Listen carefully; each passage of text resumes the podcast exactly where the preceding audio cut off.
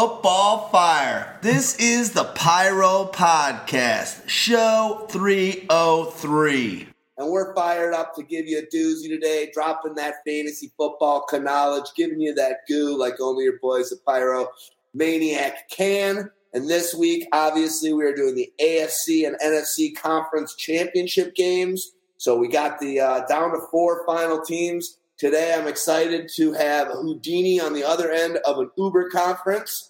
Uh, we will be recording remotely with one another, uh, obviously with two games only. Shouldn't run too long. Um, your um, Lonesome Dove level Mike mini series podcast from Pyro might run short this week. What's up, buddy? What's going on, D Rex? This is the uh, most exciting final week of football. Uh, and then you have the usually anticlimactic Super Bowl, although we've had some good ones uh, as of late. True. Could you imagine? What What are your thoughts? Let's talk quickly about that. What are your thoughts if it is the Eagles against the Jaguars?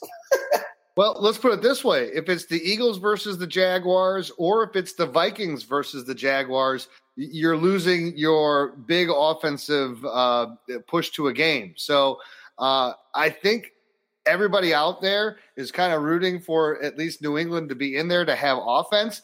Although I, I almost kind of think it would be really interesting to have a Jags versus Vikings in Minnesota, first team ever playing for their uh, for their title. But if you remember, I said it as we made our picks at the beginning of uh, of the playoffs. I would I was on Minnesota and I was on New England. So my two Super Bowl teams are still left. I like it. I like it. Yeah, it's uh, it should be exciting. Hopefully, these. Uh, I mean, it's it's crazy that going into the AFC and NFC weekend that uh, the quarterback standing would be Blake Bortles, Nick Foles, Case Keenum, and then obviously the one that we probably thought would be there, Tom Brady. So um, obviously, um, not as uh, maybe Vegas had uh, drawn it up at the beginning of the season, but nonetheless, should be exciting. Um, we will get into the first game, which is going to be the Jaguars at the Patriots. These games are both going to be on Sunday, January 21st. This game starts at 3:05 Eastern. Um, you know, just give a little background. The um, OddsShark, you know, one of these gambling sites, uh, thinks that the score is going to be 29.9 for the Patriots to 16.2. So that they've got it being kind of a blowout, and um, Vegas has the line at eight point negative eight point five for the Patriots, which uh, seems like a lot to me. But let's uh, let's do our thing here and get into the games. And uh, we always like to start off with the visiting team, so let's start with the Jaguars. Well, let's let's think about what the Jaguars ha- have been doing, right? Because it's not that they've been blistering anybody with offense you know, even though they scored 45 points last week, and and granted it was only um, you know one uh, one defensive touchdown. It, passing it was a 214 yards passing for Bortles with one touchdown, and where everything happened from was from the running game. You know, the, they ran the ball 35 times. Uh, Leonard Fournette was the man, right? And uh, they scored four touchdowns on the ground. That was a huge difference. And, and, that's pretty much been the story of Jacksonville and what they want to do. So let's go back. If we go back into into the regular season, so the last four regular season games for Jacksonville, and then into the the two playoff games here that we've had, they have not run the ball less than 24 times in a game. They've only run the ball less than 30 times uh, twice out of those six games and have rushed the ball for 34 or more times four times. Hmm. So that's how they that's how they win. They get their scoring on the ground. They had in the, in those six games they've scored a total of uh, 10 rushing touchdowns. While conversely, in the same time, they've scored a total of uh, five, seven, nine passing touchdowns. Yeah, they're uh, and I think yeah they're they're a they're passing attack obviously, um, when Robinson went down and when you've got Blake Bortles leading the charge, it's going to be a little hurting. Um, I don't think any of us, you and I, know that who the tight end is, Marcedes Lewis, but I don't think that guy's done a thing in ages. Um, it's pretty much Um, Dede Westbrook, not really. Uh, I like him as a player, but nothing too uh, exciting there. Um, and then you've got Marquise Lee and you got Hurns. So the expectations, uh, anything, um, I think personally, are pretty low. But on the flip side of this, knowing Bill Belichick and knowing how he approaches games and the old, you know, take out the other team's best player, that tells us that the Patriots are going to focus on Leonard Fournette and focus on the ground game and say, all right, Bortles, all right, young cast of small, um, you know, jitterbuggy kind of, uh, and young in most cases, receivers. Let's see if you can beat us to get to the big game. Well, I, I, I, get that, but at the same time, what they're also doing is that they're letting Blake Bortles do a lot of running as well.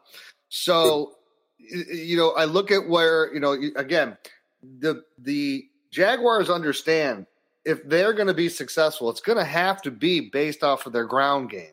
That's they have to use the ground game to set up the pass game. You know, you're you're, you're not looking at any of the players on the Jacksonville receivers that you mentioned. You can throw Keelan Cole in there as well that you're going to get any type of consistent production out of. But if you're going to look at this from a matchup standpoint, you're going to say that I'm going to expect that they're going to have to throw the ball more than they have in their previous three games, which was all against playoff teams. That's Pittsburgh, Buffalo, and Tennessee the final week of the regular season. So they're going to have to throw the ball more than they have in those three games, which – I think if you total it, it's less than 500 yards. So, so uh, with with two touchdowns. So I, I look at this and you say, okay, well, New England should be able to kind of put some points up, but what the Jaguars are going to do is is that defense, right? That defense that's going to keep them in games, hopefully create some shorter fields for them and kind of keep them in it if that happens and if they stay committed to the run and just don't let New England do what New England did to Tennessee last week, which was just run away, then you might actually be able to make a game out of this. But they're going to need balanced attack, and I, I, from I think they can make it close. I don't know. I, I understand how they got into Pittsburgh's head. I don't know how they're going to get into Tom Brady's head. Yeah, I think off. I think defensively, I think the Patriots are in a great spot. Remember on our early shows um, you know, and I'm, I'm, still talking about the Jaguar side of the ball, but I'm talking about Patriots defense against them. Um, you remember on our early shows, it was just crazy how many points were being put up the first four or so weeks against the Patriots. And it was, it, we thought that, God, it was almost great for Patriots and Brady. Um, and that was when he had his big games, actually, because they were like the Phoenix Suns of, of Steve Nash year, where they just had to light it up. It was like going to be a, a scoring uh, fest. Um, just incredible how they've turned it around um, and p- pulled that defense together, really with makeshift players, like only Belichick can do. Uh, I'm sorry to keep blowing the BB over here, but the guy's just such a beast. Um, you know, in all honesty, last weekend uh, they they set a uh, they set a playoff record for um, eight sacks, uh, and that actually that's a franchise record in general, not even for the playoffs. Um, so last week they had eight sacks against the Titans, which is um, pretty fucking incredible uh, considering how shitty that team started off. Uh, another little stat to throw out there is that the Patriots are ten and one against the Jaguars. Um, so the only time they lost was before Brady was even in the league. That was 1999. Um, so the Patriots, you know, this is obviously a different Jaguars team, but the Patriots measurably are um, matching up pretty well as a franchise against them. It's easy to say. Yeah, well, okay, it's interesting here. So let's talk about New England's defense and kind of what they did down the stretch, their last four regular season games, and then against Tennessee. So you mentioned the sacks; that that was huge. That's not something that you were able to count on the regular season, though. So I, I look at that as more of an outlier and an anomaly, right? But what they've done. So you go back to let's go back to uh, their the game that they lost against Miami, right? So it was a 27 20 loss. They allowed uh, 263 passing yards by Jay Cutler with three touchdowns and no interceptions. And Miami was able to run on them pretty well too 30 times for 120 yards. The following week, they had the very close game against Pittsburgh. And Pittsburgh threw for 281 yards against them, two touchdowns and an interception. And again, heavy run, 31 carries for 143 yards and a score. Since then, that defense has just been enveloping uh, the teams that they playing. Now, granted, it was Tennessee, the Jets, and Buffalo before that, so these are not phenomenal offenses. But 281 yards to Buffalo passing with no touchdowns, held them to 84 yards rushing on 24 carries. Now that's LeSean McCoy. Then they go against the Jets. They held the Jets to 40 yards rushing on 19 carries and only allowed 232 passing yards. Again, no touchdowns. Last week against the Titans, uh, Mariota threw for 254 yards with two scores, but where the, the, the Titans were supposed to get the bulk of their offense was through that running game. 16 carries for 65 yards. They were never able to establish the, the run, and then they had to abandon it to try to play catch up. Now, that is exactly what they're going to try to do to Jacksonville. They're going to try to put out as many points as possible so that Jacksonville is forced to have to go away from Leonard Fournette. How well the Jaguars defense keeps that Fournette as a viable option is probably as, as long as Jacksonville has a chance to win the game. I couldn't agree with that more. Couldn't agree with that more. If uh, the Patriots start able to put points on the board early, um, it's going to be uh, "C'est la vie, sayonara." Uh, because then, even at that point, um, then what you're going to see is you're going to see Blake Bortles, you know, trying his best with his arm, but he's going to start running the shit out of the ball. You and I both know that he's going to be running like crazy, and I think they'll they'll just destroy him. He's just going to get just pelted. He's going to get tired. If it, the pressure that goes on to Bortles um, just tenfold if they're even down ten points uh, after the first quarter, I think. Um, so that is obviously, I couldn't agree more that the Patriots' game plan on offense is let's put the pedal to the metal, and then we then not make any mistakes and just be us, and we're going to be in good shape to win this. Um, and, and, think about how important that is. Let's let's go back and look at what the, the success story was for Jacksonville to beat Pittsburgh. It was that they got up twenty-one to nothing. Right? It oh. was that their defense completely turned them over and gave them the early lead. Then once you got into the third quarter, all of a sudden the game started getting a hell of a lot closer, and they had to pull a rabbit out of their hat here and there. But you know, they they they got it at the end. Uh, but it, when, it, when it was 42 to 35, it was it was two minutes left, you, you basically said to yourself, "Man, if this game was six more minutes left on the clock, Jacksonville's going to lose." And I think they would have lost regard if, if they hadn't gone for that onside kick. Easy to say now, hindsight. But when they went for that onside kick, knowing when they were showing the stat on how many, um, you know, their their percentage on onside kicks in the Tomlin era, which is terrible. Like just they've been atrocious maybe like uh, I forget what the number is, but it was a terrible number. I was like, why are they going for it? They got some timeouts. They've got uh, about two minutes to go. Um, you know, the argument could be that the Steelers weren't really stopping the Jaguars and that they felt like they had to do it. But in my opinion, we saw how after they got the field goal, the Jaguars, the, the Steelers went down and marched that ball down. Like, I don't know if it was the prevent defense of the Jaguars or the play calling um, play calling by the guy Todd Haley, who just got canned. Um, I I think's weird. Um, but if I think if they don't do that onside kick, I think we got a Steelers uh, Patriots Super Bowl. Well, and this is this is the, send it in overtime. Yeah, this is this is the point though. What happens is that if the if the Jaguars offense is not able to to sustain time on the field, that defense gets tired. And so here's the, the point that you were saying. The Jaguars scored a touchdown with 10:34 left to go in the fourth quarter. That was the Fournette run to go up 35-21.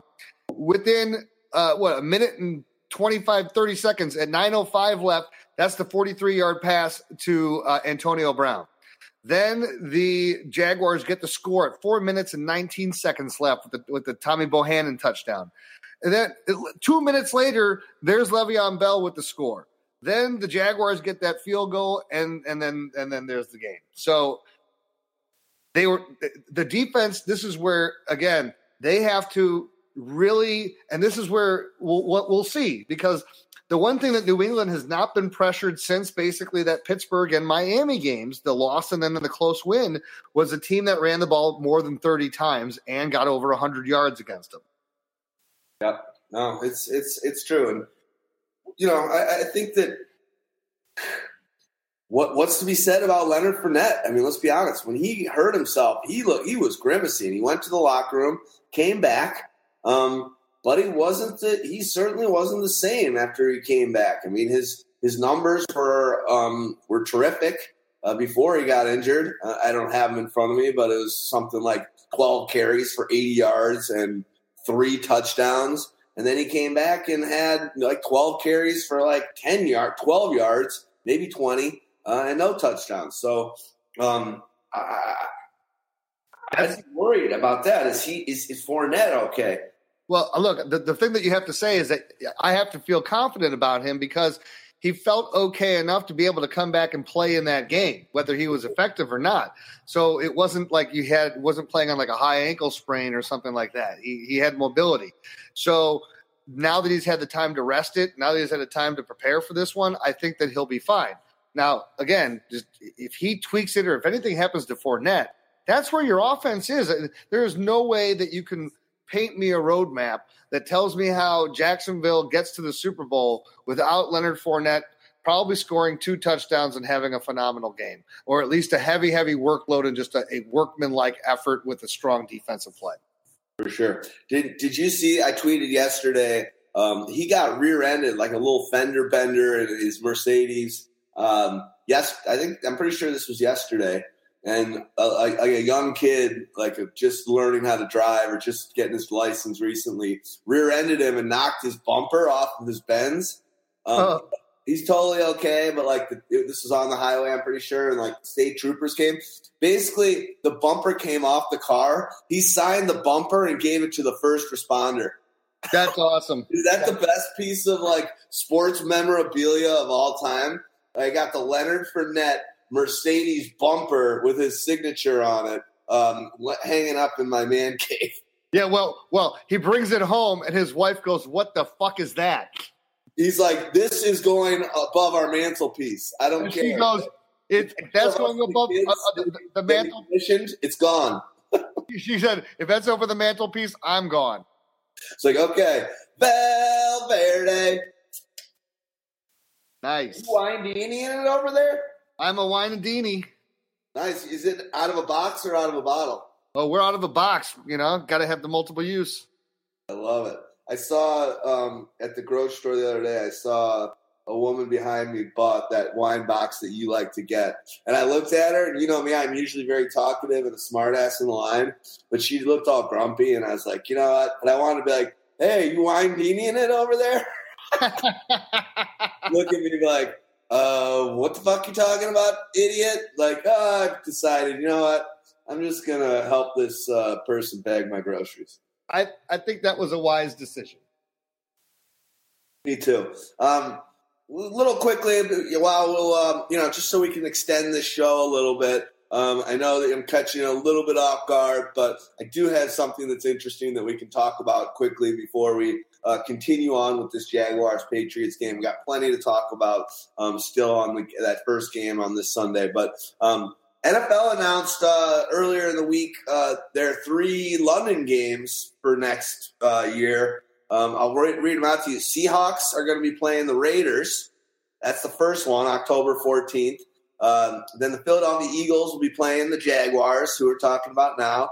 Uh, that one's going to, the first one's going to be at Tottenham Stadium uh, 14th of October. Then this Eagles uh, Jacksonville games, they don't know whether it's going to be the October 21st or the 28th, but this one's going to be at Wembley. And then the third game that the NFL is putting out there is the Titans at the Los Angeles Chargers. That one's at Wembley as well. So that'll be either October 28th or 23rd. Would you or any of your buddies ever go to uh, out to London to see a game? You know, I mean, I, I, I probably would right? You know, why not? Uh, it's probably be an easy ticket to get. They never sell out the stadium. Uh, Stadiums there are so huge. I mean, those yeah. are friggin' enormous. They hold like 110,000. Yeah, I, mean, of course, sure I would. I mean, I've gone and done a, a trip to watch the Bears uh, in, uh, in, on playing on Monday night in in, uh, in New York. Why wouldn't I go to, to London for sure? Well, maybe we should start talking, and uh, maybe we should pick one of those games and and fire it up if that if that could happen. Um, that that sounds. Uh, those games actually sound pretty good. The ones that we've been seeing of late, I feel like are pretty dudley. But um, all these teams are playoff caliber teams. Well, the, the situation is is that the NFL, every team, like uh, the, the Bears, are going to have to go to London at some point in time here. So uh, they were thought that they might have to go this year, but because they were so bad, they didn't want to give London a bad product. And what they're trying to do, because as you're correct, they've had a lot of bad games. Now, if you were to have looked at it, and, and again, you know, Tennessee and the Chargers, that sounds great, but is Tennessee all that exciting of an offensive team with Mariota? It really hasn't shown to be yet, right? You have Oakland, who's always a team that goes everywhere, and Jacksonville's another team that always loses home games and goes everywhere. So uh, it's just a benefit that Jacksonville got so good on defense right now. But is that really a fun game for them to watch in London? Maybe not, um, but we'll see. Jaguars could be the Super Bowl champions. I, I wouldn't put it. I'm not. I'm not putting anything past the Jaguars, but I will say one thing while we're talking, and um, you know, this is fun. We, we, know that these games are going to be short, so it's going to be one of our short podcasts of the uh, of this of the year. Um, what do you think about uh, the whole Corey Davis um, game? Two touchdowns, one handed catch um, in, last weekend, and and obviously Mariota's been a letdown, and we've talked about that ad nauseum. Um, but are, are, are, you excited going into next year? Is now Corey Davis is he moving up charts big time off one game? First time he had touchdown all season, and he has two. Um, are, are, you excited for him? Because I know me and you both were on board. Or are you just like this offense just can't seem to get it done on the arm of Mariota? Well, no, I think it's encouraging. I mean, it's absolutely encouraging that you see it and that happens in a big game, right? Now, the, the fact is is that it maybe it makes him a little bit more attractive for next year. He's still not going to be someone that you're going to have to reach for, but he uh, look the upside is just ridiculous, you know. Uh, and again, how much longer can Delanie Walker continue to steal uh, touches away from him? You know, who else is there? Eric Decker. Uh, it's Rishard Matthews. That's the guy who is the biggest threat to anything. And look, Davis is the guy that they envision more to be that bigger outside receiver. So I, I'm I'm still I'm still there. Cool. Let's uh let's go back to go to the Patriots Jaguars a little bit, and you know what do you think about uh the whole uh Super Bowl guaranteed win by uh Jalen? Basically, he's like, uh what do you say? He's like, we're winning the Super Bowl. Here's here's his quote: "We're going to the Super Bowl, and we're going to win that bitch." I think he's the greatest thing that's happened to NFL sound bites in a long time. God, he gets under people's skin. When you see AJ Green flipping out like he did earlier in the season, you know that this guy's just got it. People just, just he just drives these guys nuts, and he can back up his game, man. I mean, what a stud! I mean, I think you know we'll we'll, we'll talk about him a little bit when we get over to the Patriots side of the ball. Um, just who's he going to guard? There's a lot of talk about him on Gronk, but um, let's maybe just kind of close out anything you may have uh, still remaining on the Jaguars offense um, or the Patriots defense for that matter. And uh, then we can move over to um, the other side. I, I don't really have too much else to say. Again, it, it's going to take, in order for Jacksonville to win, it's going to have to be a run heavy offense. They're going to have to run the ball 35 times, probably going to have to put two touchdowns in on the ground. You're going to have to get a more workman like game, kind of similar to what you had against Pittsburgh last week, from Bortles. He's going to have to throw you at least 220 yards with at least a touchdown. Uh, that's that's the, the, game plan. Now, will it happen? Let's let's let's talk about New England. Let's talk about you know again. I'm I'm with you. As much as you would like to say that, I, think that New England would probably rather see have seen Pittsburgh. I know that sounds crazy with all the weapons that they have, but this defense has so much speed and uh, ability all over it that it becomes scary. So let's let's think about what Tom Brady's done, right? So Tom Brady had a great game last week. 337 yards with three touchdowns. Before that, though, um, you know, he threw for 190 yards, 224 yards, 298 yards against Pittsburgh, and then that Miami loss, 233. And his three touchdowns that he had last week, he didn't have more than two touchdowns uh, in any of those other games. Well, let me let me go upon you know based on our pyro standard scoring. um, that we do for our player rankings and any of our pieces throughout the season. Um, you know, he had a 25.7 points last week. That was the most he'd had since week three against Houston. I mean, almost by a large margin. Um, you saw there's a tweet done by our boy Wheeler uh, earlier in the week. Basically, through weeks uh, one through 10, Tom Brady was averaging 21.2 fantasy points per game, and he had a, uh, a NFL uh, passer rating of 110.9. Uh, weeks 11 through 17, he, had, he was scoring 14.2 point, fantasy points per game and only a 87.3 passer rating. So I'm with you, man. Other until last week's game um, against the Titans, which you know, amen. Brady gets going at the right time. This is a team that's in the past lost home field advantage down the stretch because they're kind of running on autopilot. They're like, no, we're in the playoffs. We can turn it on. We've been here before. But and I'm not worried about Brady for any other reason other than maybe this hand injury that I've been hearing about. Uh, but Brady's been a he was a he was a stud for for the first four games. Kind of started tapering off for the next six, um, and then he was a dud down the stretch. He was like literally outscored by I, I, don't know the number, but I guarantee you he wasn't even a top 10 fantasy quarterback uh, at week 11 through 17. Um, and that's not Tom Brady esque, considering he's going to win MVP. And he basically finished fourth, uh, just be, behind uh, Alex Smith in fantasy scoring for the quarterback. Um, Alex Smith, obviously, and then I think ahead of him was Wentz, and or uh, sorry, Cam, and then ahead of him was uh, uh, Russell Wilson. So yeah but he'll be fine. I mean, I think Brady, I'm not worried about in this one unless Calais, Calais Cam, uh, Campbell, and I don't even know how to pronounce that other stud uh, Hawaiian guy's name. But those guys, if they're bringing the heat and going in low, you know that's the way that Brady gets more flustered than any other player in the league. If you can be hitting him and hitting him low, he looks at the refs, he starts getting pissed off, he's yelling at his offensive lineman. I mean, to be honest, to to, to throw out a stat, uh, the last time you know they're they're in their seventh straight uh, AFC title game, um, and the only time they lost at home in any of these title games were was against the Ravens. I think that was back in what 2011. Yeah, and that defense. was what's that defense. Yeah, that was the year that the Ravens were their front four, their front line was crushing Brady. They were going in low, and Brady, you could tell, just like literally the first quarter, you could tell that these guys had gotten to Brady. They they broke him. Yeah, well, let me make a point here because this is not the same Patriots. You know, yes, they have all the weapons now, right? Right? We got Chris Hogan back. You had Amendola. You got Brandin Cooks. You got Gronkowski. Everyone's healthy. They got Dion Lewis. They got James White. Uh, you know, so you have all these weapons there. But if I was to ask you, how do you think that the that the Patriots have gotten on their they after that loss to Miami, they've won four games in a row. Where where who's who's basically what's the reason why they've won those games? I mean, I think it's I, I don't their defense.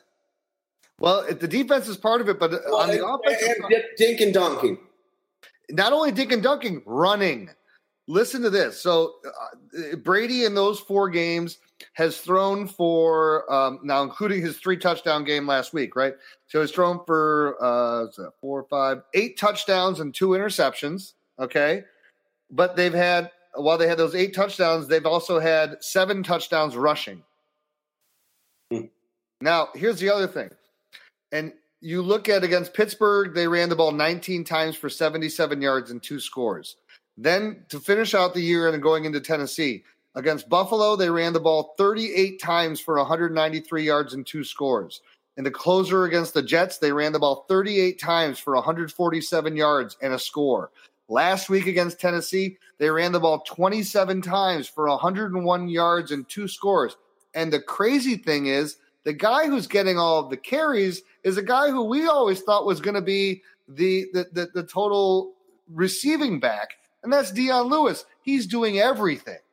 And and another guy that came through. I, I mean, I think it was last week. Is a guy that's been a special teamer for all of this year. We hadn't been talking about him from a fantasy standpoint for two years almost. Bolden. Yeah, you can't count on Bolden for. Here's what you count on Bolden for. Of course, but I agree with you. It's but, it's, it's all about Burkhead. Not is, is Burkhead going to play now? If Burkhead plays, Bolden does nothing. I agree. Hey, I'm not telling anyone to play Bolden in a fantasy or in your DFS lineups.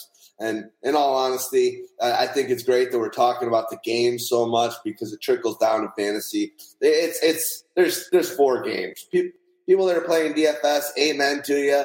Uh, how many different lineups are there? Um, I, you know, I, I basically maybe I'm wrong, maybe I'm not, maybe I, am different than everyone else, but I stopped playing DFS at this point. I'm just, I, am I'm, I'm not doing it. Um, no. Are you in a league though, Houdini, that, that, that, that this game is still giving you points? Or yeah. on the flip side, what's that? What's that uh, postseason league? How are you doing in that? Well, uh, in my in my league, this is our championship week. This is uh, the guys are drafting their teams tonight. So um, so they're picking. This is our Super Bowl in my league that goes to the regular season and the playoffs and the playoffs. And in my playoff and in my two playoff leagues, I'm still alive in my two playoff leagues. Uh, the one where I had that I did on show 300, where I picked the five players.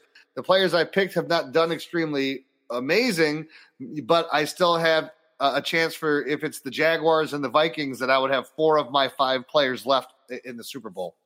I told you to go. I told you to go Diggs over Thielen. I know. Well, what happened? What are you going to do? Wait till see. Wait till you see Thielen go nuts this week. That's the problem. We'll talk about that when we get to him. But he seems a little banged up. But um, so let's keep going on Patriots. I think. Well, so here's maybe if you could look a li- look up right now while I'm talking a little bit about Chris Hogan um, and see where uh, Burkhead, uh, see if Rexy is playing um, or how he's feeling or where his what his status is. But I'd like to talk a little bit about Chris Hogan, who I think I think basically Hogan and Amendola are, are going to be the X factors. Uh, uh, Bouye and Ramsey are so friggin' good, and I think they're basically going to put Bouye on Cooks. Cooks is good, uh, but he ain't Antonio Brown good. Brown, you know, scored had a huge game against Bouye, uh, but those were the first two touchdowns Bouye had given up all all season. Um, that's that's Antonio Brown. I think uh, Cooks. I know he's had a thousand yards. I know he had what nine touchdowns or whatnot. But the eye test this year, Cooks did not have a good season. Um, he just did not really. It seemed he just seemed small. Seems apprehensive. Um, I just when the ball's in the air, I just don't feel like Cooks is going to come down with it. You know, whereas a guy like Diggs, who I was just mentioning, um, you know, when the ball's in the air with a guy like that, you just feel like he's coming down. When you feel when the ball's in the air with a guy like uh, Brown, you feel like he's going to be the one that ends up with it in his hands. Um, but I think when you got basically Boyd guarding Cooks, which is what I think happens, and then I think Jalen Ramsey will guard with a little bit of probably uh, bump help. Uh, will guard um, Gronkowski. Now you got Chris Hogan and Amendola that need to be difference makers. They need to be the guys that fire it up. Amendola, he's coming off the, the quietest ever 11 catch, 112 yard game, which he had last weekend against the Titans. Um, both of those are um, are, are, career uh, post postseason career highs. Um, and I like what he can do, but Chris Hogan, he's the X factor, really. I think because you know, basically, Amendola is an extension of the running game. Um, he's just going to get these short, sweet kind of Landry out of the slot type of plays. Chris Hogan, remember how hot he started out the season? Um, basically, he was lighting it up, and then he hasn't had, but he didn't have on the season. He didn't have more than 80 yards in the game. Um, he had five touchdowns, but that that's because he started out hot. Hasn't had one since week five. Since his shoulder injury, he's only had, got two since coming back from his shoulder injury. What three weeks ago? Um, you know, kind of tepidly they brought him back, and maybe he didn't play much in week 17. But he's only got two catches for five yards. This guy has a lot to prove in this game, and I think that he's go- he's got a good game. And I know that Brady does like him, but I feel like Hogan can get make something happen in the, in, in this game, and if he can, he could be the difference maker because I think they're going to consider him as an afterthought. And um, you know, I just think there could be some good plays uh, in, with Chris Hogan. He's an X factor for me. Well, he's definitely an X factor, but I think you have to look at what they kind of did last week and kind of think that this is going to be a, a, a similar type of situation again. I, I, definitely think that there's no reason that you're going to waste Jalen Ramsey guarding Brandin Cooks. I think you can let Bouye go ahead and take that challenge. I think that you've got to kind of do a mixture with um, uh, where you're going to be moving uh, Ramsey either to uh, to Hogan or to Gronkowski and potentially Amendola if it becomes another game like like last week where Amendola gets 13 targets. I think Jalen Ramsey becomes your shutdown type of of that guy that I'm just going to who do I need to agitate? Who do I need to get out of their out of their game? And that's who I'm going to put him on. Now, what's going to be interesting is you know, obviously the, the, the the situation with him guarding Gronk, I think it's really interesting. But I think that you also are going to need to give a little bit of help. And and, and remember, the Jaguars still have some very amazingly athletic linebackers, whether it be Posluszny or whether it be Myles Jack or whether it be Telvin Smith, that can run like like like little uh, gazelles. So um, you know they'll be able to potentially keep up as well.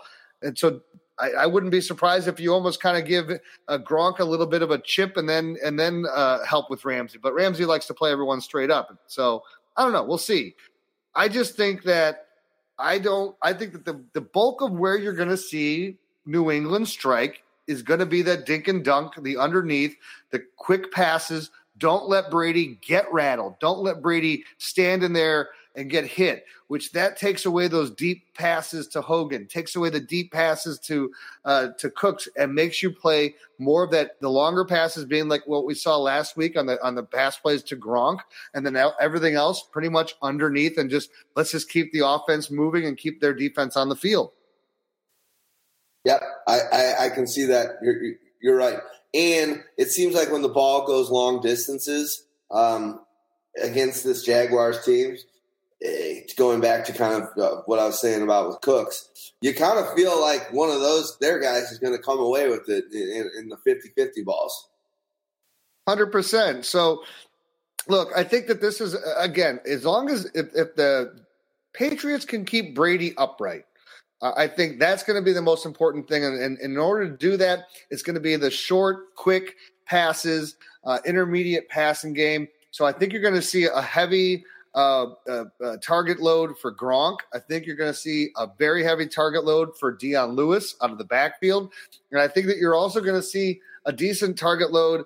Uh, you know, for for Amendola, not going to be nearly as much as it was last week because I do think that they want to try to. They're going to have to try to, to to push the ball at some point in time. So, you know, they keep always trying with Cooks. Cooks had nine targets last week, only caught three of them. So, I and I and I'm I'm with you the eye test for me is that if they try Cooks once or twice and it doesn't work, then they'll just abandon that whole outfit and go somewhere else. Yeah, they don't. I don't think Cooks. They got to move him around more. I think Cooks has got to be more of a gadgetry kind of guy moving forward for him. Again, I know he had a great season, stat end of end of end of uh, sixteen games, but I think next year they're going to really have to get creative with him um, to figure out how to keep him moving, put him in motion, get him the ball on some runs. They just gonna he, he, he just can't be split out there with the some of these the way that he gets the big DB and or this big CB or whatever, and they just he's just not good once he gets hit at the line. So we'll see. Um, I feel pretty good about this game. Uh, you, you got anything else you want to throw? You got any more loads you want to throw out there? No, I, I, I just think that um, I think we should let's move to the next game because I think the next one is going to be really interesting. Um, I, again, this is I, I kind of it's kind of akin to think about. I just I'm just generally thinking about this Final Four again, and we're kind of back into old school football. It's some of the best defenses that are that are still alive. It's not the top offenses. And so yeah. let's talk about this next game, which features two great off uh, defenses. But before we do that, let's keep some lights on. Beat me to that, Houdini. Nice work. I like it. Savvy individual. All right, we got the Vikings at the Eagles. The second game on the twenty this Sunday. Um, this one starts at six forty Eastern time. So make sure you got your spot on the couch. Um, got your one pipe ready to go. Throwing back some wine Windini or Valverde's, and um, and this one this one's going to be a good one. And I can't even imagine. Uh, uh, maybe it wouldn't be so good if Wentz was still around. But the fact that the Eagles could still go to the Super Bowl and have a good shot there if they get there, based on um, everything else besides Wentz, is uh, is a testament to this franchise moving forward. Um, but this game, Vegas got the Vikings winning it. Um, you know, they think the projected score will be 22.7 to 17 points for the Eagles. And again, that's off the OddsShark. It changes a little bit based on whatever site you go to. Uh, right now, the Eagles are favored by three. Um, lots, lots that can, lots that can happen here. You know, the, the Vikings have the momentum. They have the, you know, the, the what was that? The miracle. Um, what was it? What do they call that play the other day with the? Uh, is it is it the Millie Minneapolis Miracle? Minnesota Miracle. Minnesota Miracle. They've got that kind of momentum. Sweet originality on the name there, guys. Um, I think that we've already had the miracles been done a couple too many times on NFL plays, but they've got the momentum. Eagles were able to uh, kind of get their job, get their thing done. Um, but you're playing in Philadelphia, which is a, a rowdy spot and, uh, and, and, and, and truly an advantage for uh, the Vikings, who are from a cold area, they play indoors, and you're going to be going to the Eagles. I don't know what the temperature is supposed to be um, in Philadelphia, but uh, you talk to a lot of experts and you listen to a lot of experts and you read a lot of sites and pro- uh, projected winners. And a lot of the people that are picking the Eagles to win this game, it's very, very severely based on the fact that that home field advantage is going to bring bring them those ex that extra, you know, four to six points. Well, I, I understand what that where that thought process lies. Uh, I'm not going to buy into it. Uh, when you live in Minneapolis, I think you get accustomed to the cold. Uh, the other thing is that they do have to play in Chicago and in Green Bay, uh, and they tend to do that pretty good. Uh, they shut Green Bay out, uh, if you remember, second to last game of the year in Green Bay, sixteen to nothing. So I'm not worried about that. So let's let's think about the Vikings and, and Case Keenum. Case Keenum had you know take a little wrong and get, get, drop some knowledge. So with with Case Keenum, you know, last week was a huge game. It was all in that last touchdown. He didn't have a touchdown pass until that 61 yarder to Diggs. He finished with 318 yards, uh, one touchdown, and one pick. The week before that, he threw for 189 yards. The week before that, 139 yards. The week before that, 236. And then you got to go all the way back against Carolina. He threw for 280 yards and two touchdowns. Um, and and that's going to tell you that this is not how this team is going to is going to do it. The way that this team wins is by defense, is by doing just enough with the passing game, but by really basing themselves as a running attack team. They play like a cold weather team. They play like a team that's in the NFC North. Let's go back to when they played Atlanta. And so we're going back to the last six games that the Vikings have had and how many times they've run and how, how they've done. 31 carries against Atlanta for 105 yards, no scores. Carolina, they ran 21 times for 100 yards, no touchdowns. Against Cincinnati, uh, 34 carries, 124 yards, and a touchdown. Against Green Bay, 33 carries for 112 yards. Against Chicago, 36 carries, 147 yards, and two touchdowns. And against New Orleans, 29 carries, 95 yards, two touchdowns. This is a team that is going to run the ball 25 plus times against you no matter what. So they they while Case Keenum has had an amazing season, it's not been because of Case Keenum that they're winning. When you look at going back from New Orleans back up to Atlanta, one touchdown, one touchdown, one touchdown, two touchdowns, two touchdowns, two touchdowns. In the last three games, he's totaled three passing touchdowns. So you may hope for some yardage, but remember that the Eagles are a good defense. The Eagles, though, uh, people think, well, they're a great run defense. People haven't scored a lot of touchdowns against them. Well, that's right. You know, against the Giants, were the last team to score a rushing touchdown against them, uh, and they had uh, 75 yards on 23 carries for a score. But against Oakland, Dallas, and Atlanta, Oak, Oakland ran the ball 33 times for 137 yards. Okay. Uh, Dallas ran the ball 32 times for 129 yards in a victory. And Atlanta last week was held to 86 carries on 20, uh, 86 yards on 20 carries. Atlanta is not going to do, or, or the Vikings are not going to do what Atlanta did. They're not going to run the ball just 20 times and rely on Case Keenum. They're going to rely on their defense to keep them in it, and Nick Foles should not scare you.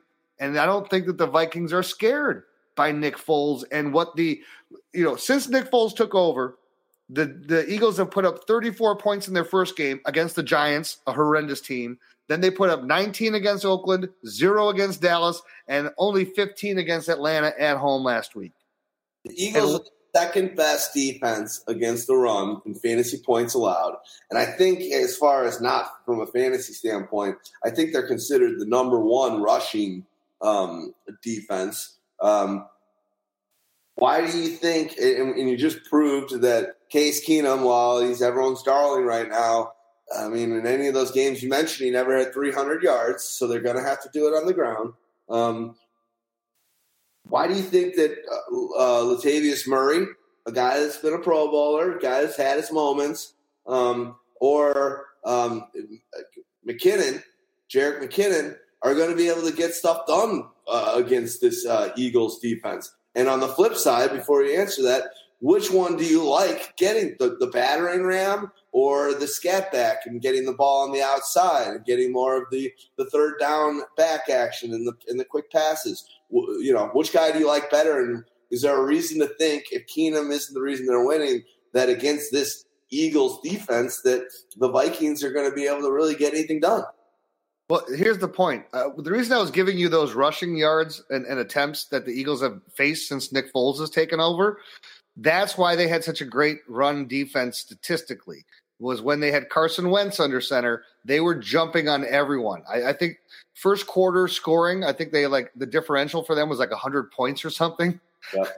so teams had to abandon the run against the Eagles defense, and they and, and that's why they were then turning the ball over.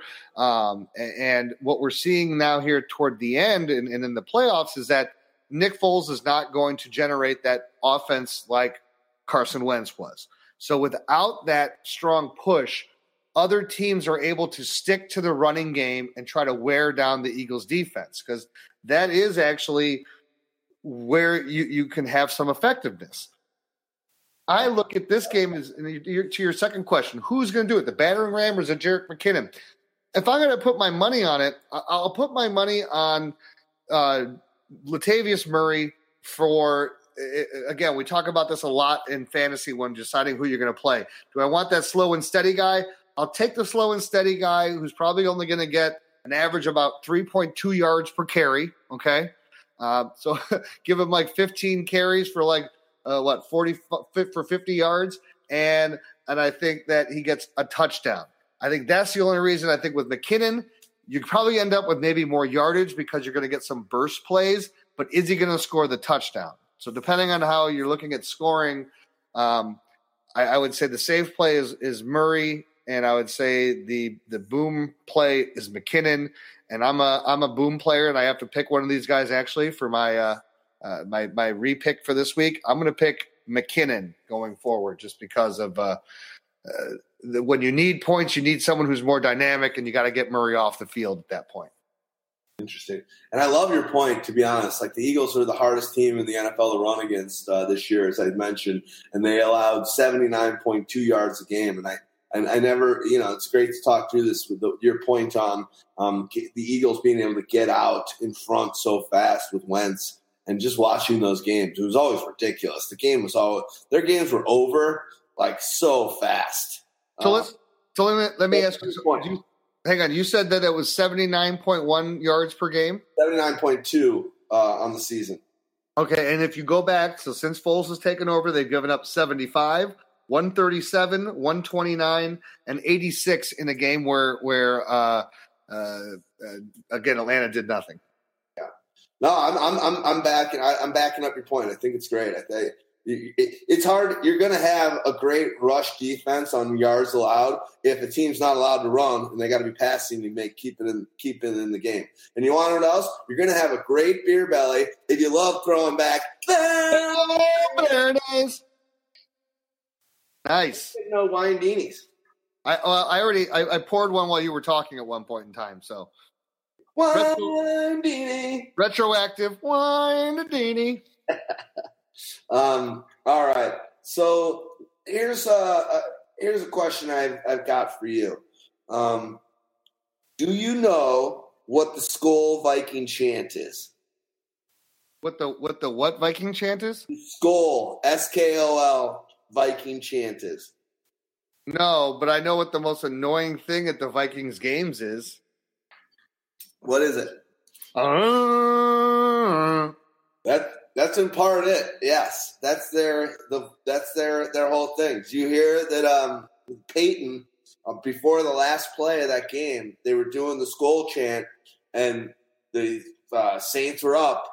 And check this out. There's video of it, which is weird. The video is actually maybe it's from NFL film, but the video actually looks like someone on the Saints, like really close to uh, Payton. But basically, Payton got some serious um, uh, justice or karma thrown back in his face. He was basically ripping on the crowd during the Skol Viking chant. I, I I found it here. He's mocking it. Let me see, let me see. I'm going to play it and see if uh, if it uh, if you hear this. I don't know. Otherwise, I can mute it. yeah, play it. Put it near the microphone. Oh wait, do they have the video? Oh no, okay. There's no video. Okay, so it's just a picture of him. It's an annoying song. It's basically that sound, and they chant some stuff. Um, but I thought it was interesting that I was like, "What is skol?" So I did a little research, and it's basically a Norwegian. The word skol is Norwegian for cheers and good health. So they're taking this whole Viking thing and uh, and and running it through. So amen to them, respect that. But like in the crowd, it's like you hear they clap a couple times. Um, could be could be sweeter. So let me ask you this: so so uh, if you're looking at the defensive stats for um, uh, for the Eagles, because now let's let's talk about the wide receivers, and uh, I, I want to talk about you know is is the are the Eagles, if I remember correctly, one of the teams that's one of the best at stopping tight ends. They're the best against the running back for the reasons we talked about. But no, they're they're actually they're sixth overall, and this is just fantasy. I'm not going, you know, I'm kind, we're kind of merging both. Like that last 79.2 is all about yards allowed or whatever, more NFL than fantasy. But based on our Pyro Power uh, rankings, um, their the Eagles are the sixth defense in um, points allowed at 67 uh, even. Uh, Vikings are number one at 57.1. Um, so they, you know, the Vikings have allowed 10 points per game less than the Eagles. But the spot that the Eagles really shine has been uh, running back, versus the running back, which is their two second overall behind the Vikings. They're tenth at quarterback. Vikings are third. Um, they're nineteenth against wide receivers. Uh, Vikings are eighth, and they're fourteenth against tight ends. And the Vikings are first. So really, the only place they're, they're susceptible to wide receivers, the Eagles are.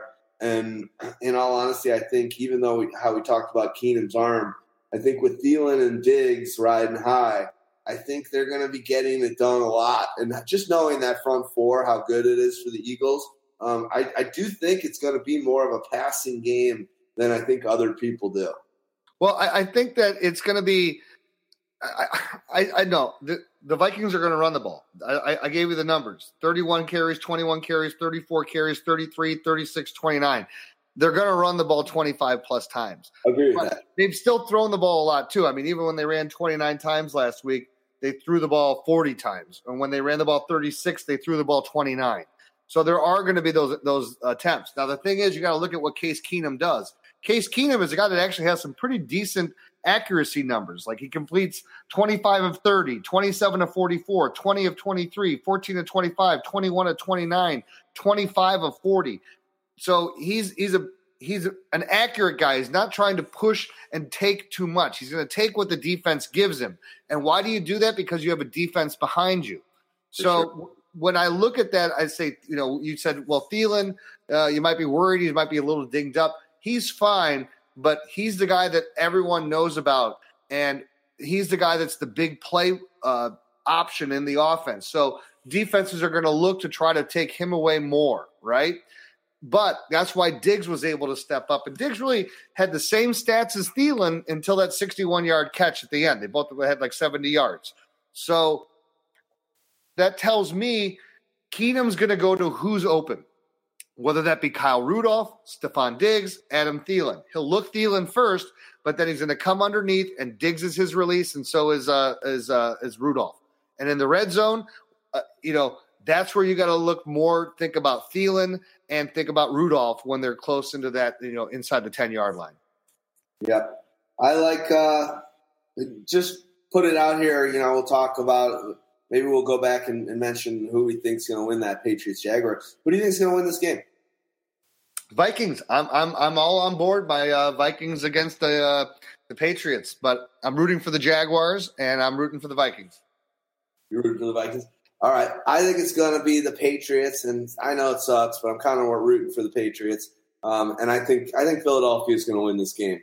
Um, I, I know they shouldn't on paper, but I, I, think I think the Eagles. I think it's going to be the Eagles, uh, Patriots, and sadly enough, I think the Patriots are going to slaughter them in the Super Bowl. Right. But um, let me. So let I just want to throw that out there. I was going to do it maybe at the end, but we were just kind of. I, I knew I, I, was I was sensing a, a, Viking love, and I know that I think um, oh. I, I, I like I, I think it's going to be a great game. Um, but I, I definitely, I, I, sort of think the Eagles are going to get it done. And the sad thing is, what I say, what I said earlier is, I, I think that it, if Wentz was still healthy, I think the Eagles would have won the Super Bowl this year. No, that's that's completely fine, and I can and I can understand where you're coming from. So I'm glad you actually brought it up when you did. So let's switch over to the Eagle side because I am again. You read the you read the Vikings numbers uh, for their defense.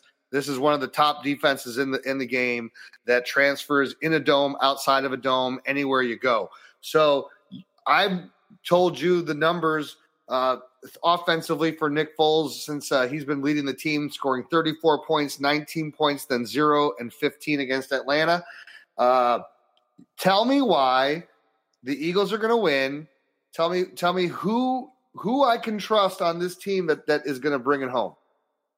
It's a great question. I think it's because of the defense. I think it's because of the home crowd, first and foremost. But I don't think it's going to be Alshon Jeffery because he's going to be shadowed by Xavier Rhodes, um, who I think just will absolutely nullify Alshon. Um, quick, quick, quick, quick point.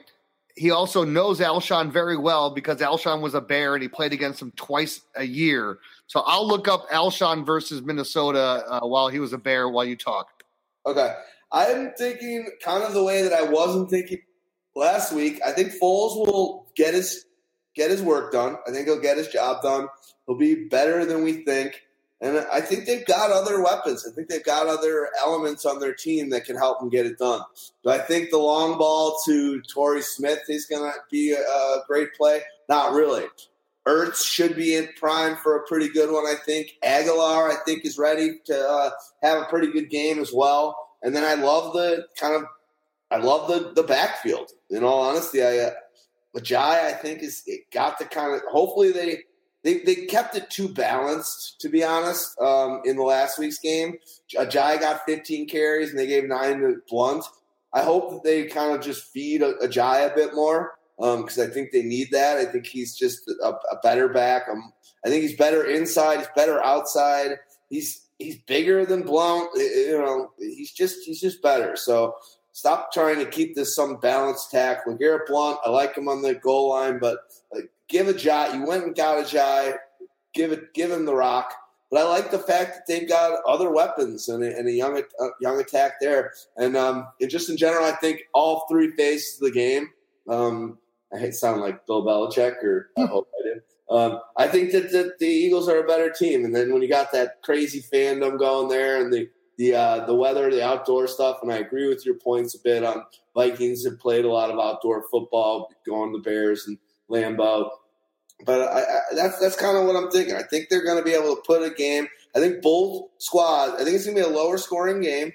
Um, and I think both squads are going to be able to control the ball, play error free football on offense. And I think it's going to be a slugfest. And I, I just kind of feel like the Eagles are going to just have that little additional uh, something because they're at home. And um, that then I think the Vikings will. The Vikings, I feel like after watching Diggs, who made an incredible play after that Minnesota miracle, after that, after the way they celebrated after that, and the way the team was on that ultimate high, it's kind of gone. I can't name specifics, but it's like it feels like they almost won their championship already, um, and kind of have like exhausted. There's so much excitement there that I, I feel like Philadelphia is going to get the job done. Well, I appreciate you looking inside of the soul of these teams. Um, but when I look at the stats of these teams, I cannot make a case for how uh, the Eagles are going to win. And, and here's why. I understand what you're saying about feeding Ajayi more. Leading up to that game against Atlanta. So, again, the, the previous three games in the final uh, to end the year with Nick Foles at quarterback, starting with the Giants, they ran 27 times for 108 yards. That was their best rushing performance they've had with Nick Foles. Then against Oakland, they ran the ball 21 times for 78 yards as a team. Against Dallas, 18 times for 70 yards. Against Atlanta, they, they committed to the run 32 carries, 96 yards, and a touchdown. To me, I look at that and I say, this is exactly what the Vikings are going to do. The Vikings are going to say, we are not going to let you run the ball. You're going to have to make Nick Foles beat us. And we're going to let Everson Griffen take, uh, you know, uh, just turn his hat backwards and just come after the quarterback and going to make Foles make bad decisions. And that's one thing that he does is make bad decisions when pressured. So the fact that they're number one against tight ends takes away probably the best threat that the that the uh, the Eagles have in Zach Ertz. Here's the positive news for you about Alshon Jeffery. Alshon Jeffery either has a dog game. He's had two games with like one catch for 10 yards against the Vikings, but then he's had games of like four for 63 to score, but he's had two huge games of like 11 catches for 130 yards and a score against Minnesota. So there's that history. Is it Nelson Agholor? But the, the, the problem is that those are the guys who are going to have to win it. It's going to have to be Alshon. It's going to have to be Nelson Agholor, and it's going to have to be um, uh, Zach Ertz overcoming uh, the odds of this great defense. I just don't know how I can make a case that that is actually going to happen. I hear you. And I, the one thing I'll say, and as much as I've given Ertz uh, credit, I mean not Ertz, uh, Wentz credit for uh, if he was there, I think it'd be a totally different deal. And things have um, become closer and more competitive here is let's remember the Eagles had to do a lot, a lot most of the season with uh, Wentz there, but the Eagles were the number two scoring team just behind the Patriots. They were above the Saints, above the Rams for fantasy. But uh, hold on, hold on. If Wentz is there, I'm picking the Eagles. No, I got you. I got you. Okay. I got you. I'm just saying. I just, I just, want you to know, and I and I and I would Alshon Jeffery and Nelson Agholor. These would all be I'd be very high on them. And I'd be higher on their running backs too, because they wouldn't be able to uh, set their defense to say we're just going to make Nick Foles beat us because you wouldn't say let's make Carson Wentz beat us because he will beat you. Well, and I, you know, I fully know that. I know that I know that you're a fan of, of, of Wentz, and I, I know that you would probably be on Philadelphia, or you would be on Philadelphia if you was there. But what I'm trying to say is that I I just think that Foles has enough experience and can live up to the moment. And if he doesn't, he doesn't. Then the Vikings are going to win. But I think they're going into this game after uh, uh, the, the performance last week that I personally, myself, I thought that the Falcons were going to the Super Bowl. I told you that. I well, thought they were going to win that game. But Foles played well. And I think that while he ain't even close to Wentz, I don't think all of a sudden with Foles, the Eagles' offense, who was number two in scoring, when with with their starter is all of a sudden now a bottom feeder. And I think I think Foles can live up to the moment in the same way that like his competition is is Keenum, who isn't is nothing special regardless. And I think both running games are going to have such a tough time with running against these stacked uh, defensive lines. I just think it's going to be hard to run the ball in this game for both. Right. And and I think that I don't I don't I don't think that I give such an advantage to Keenum over a Foles. Um, I, I, I, just I just don't. So that's my thing. We're both speculating, and we're both okay. guys that a year ago were essentially nobodies. Well, um, listen. Now they've got to bring. I, I think because of the tough run D's. I think these guys. It's one of these guys is going to live up to the moment, and the other isn't. And I, I think Foles in that home field can do it. All right, listen, listen. I understand everything you're saying, but you made my argument for me. Okay. Here's the other thing. Before I get to the full argument, you said that the way that the Vikings responded to that game was like akin to them winning the Super Bowl. I can make the exact same case for Philadelphia, how they won that game, uh, akin to winning the Super Bowl for them because they were an underdog. They were a home team, number one seed underdog against a team that was a road victor in the week before. Okay? Yeah. Now, you made the point about it's going to come down to the running game. This is the point that I've been making. Again, since Nick Foles has taken over, you look at the how much the, the, the Eagles have run 27 times, 21, 18, 32. How effective they've been 108, 78, 70, 96 versus a team that has been for the last six weeks 31 carries, 21, 34, 33, 36, 29 for 105, 100, 124, 112, 147, 95. Both teams have not been consistently good but there's one team that has been consistently committed to running, and that is the Vikings. And when you're committed to doing that, and you've been doing that, you have better balance. And they've also gotten better results out of their passing game than have uh, the the uh, Nick Foles. Nick Foles, who threw four passing touchdowns against the Giants, and in his last three games has thrown one touchdown and two interceptions. I, I got you, but I will say this: I'm saying that it's going to come down to passing not running. I think these defenses are so good against the run that honestly, it's Foles against Keenum. And I think that Foles can live up to the moment. And while I think that Diggs and Thielen and uh, and are, are, the probably the best are the better wide receiver tandem, and I I think that the the talent across the board on the offense that can catch the ball for the Eagles is better with an Ertz, with um, Torrey Smith, with uh, you know Agholor, and obviously with um, um,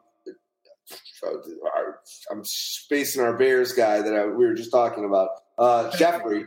And thank God Jeffery has had good games. That gives me hope. But honestly, I think it's going to come down to the passing game because I think that these rushing defenses are that good.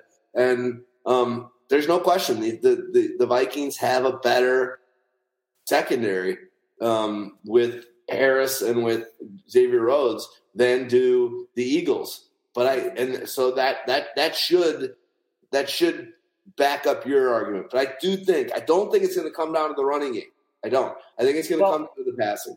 Well, I, well, here's what I'll say. I, I think you're right, and I think it's going to come down to the passing game and which team fails because it's going to come down to that defense that's going to create the turnovers off of the passing game and which defense and special teams special teams is going to play a major part in this game field possession field favors position the, favors the eagles well we'll find out because field position is going to be the biggest uh, thing here who's to who but there's a problem that the eagles may have was that guy who's at home maybe deciding to try to make something happen with a punt return and then muffs it. And then all of a sudden now they've you know given up uh, uh, kind of like what we saw how jacksonville jumped on uh, pittsburgh right?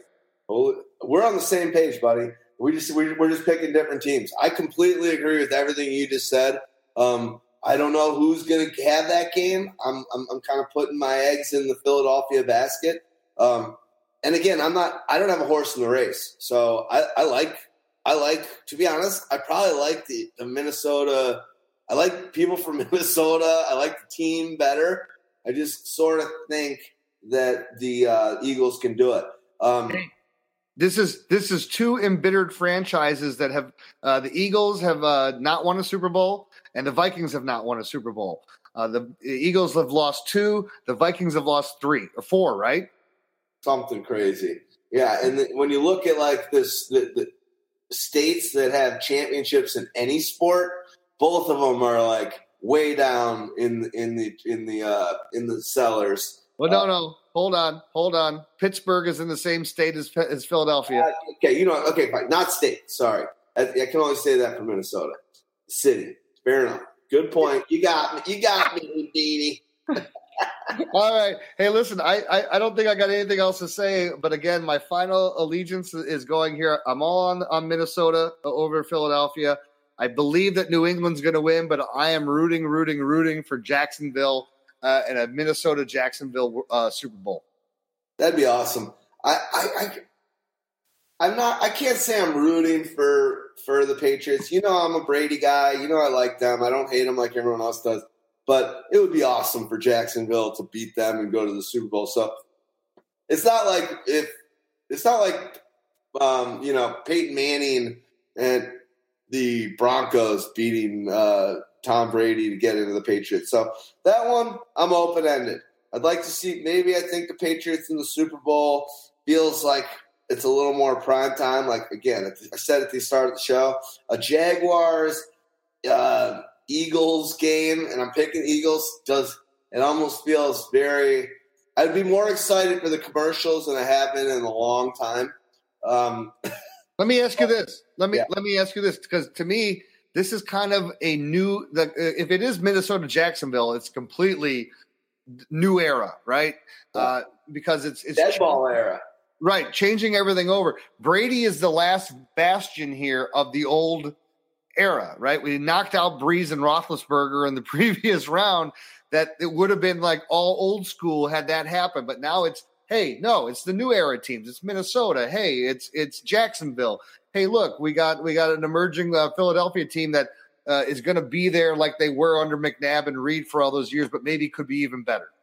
Yeah, I agree with you. I think NFL HQ and Goodell are like, fuck, they wanted the Saints Patriots, but I'm with you. I uh, I, I agree with that. Um, just awesome show. I think I've got really nothing else. I'll say that uh, the music that we had to start off was one of my favorite uh, bands ever. Came across them randomly uh, when I went down to um, a music fest, Shaky Knees Music Festival down in Atlanta um, a couple years ago, and they were playing. I honestly had never even heard of them, never heard of anybody talking about them, and um, we just kind of randomly. No, none of my buddies were we were there. None of them were like, "We got to see this band. I love this band." We just kind of were sitting there drinking beers, and this band came on, and I friggin' love them. And I know you would love them too, Houdini, because they're just they're not like my hard edge style uh, D-Rex stuff. And the band is for uh, phosphorescent just a good band. Um, I think they should probably have a new record out this year. Um, the opener of that song is "Ride On," um, "Ride On, Right On." Um, that was what we listened to at the beginning, and then the closer on it is going to be "A Charm, a Blade," and uh, both of these are off the album. Hold on, give me a minute. Sorry, buddy. Uh, off of Muchacho de Lujo, and just good stuff. So um, Deanie, always a pleasure to talk with you. Let's uh, stay in touch this week. I'd like to hear where you're watching the Super Bowl. Um, and obviously, we'll be doing a show or two before the Super Bowl. Um, but man, good, always good to talk. Hope hope all's well. Yeah, and before I leave, I'll, I'll give you a wine a Deanie. Wine Deanie. I love you, brother. It's we're uh, we're we're, we're a show or two between, and I know you're like me, you we both enjoy doing the off-season strategy, free flow. Hey, what do we want to talk about this today? Um, and get in get into it there. Then we got to talk about these games and these matchups. So we're pretty close again to having that exciting off-season time, um, which is fun as hell for both you and I. I know. Indeed, man. Well, let's uh, enjoy the weekend of football and. Uh, and then we'll get ready for the Super Bowl. Can't wait. Nice. Everyone, we love you. Thanks for listening to us. Good luck. Hope your team wins. Um, make sure you do an audit of your fantasy season and your league, whether you're, you know, you won it or you lost it. Do that audit, review your team, review the teams in your league. Do it now while it's fresh. Uh, memory muscle, all that good stuff. Close out music, phosphorescent, a charm, a blade.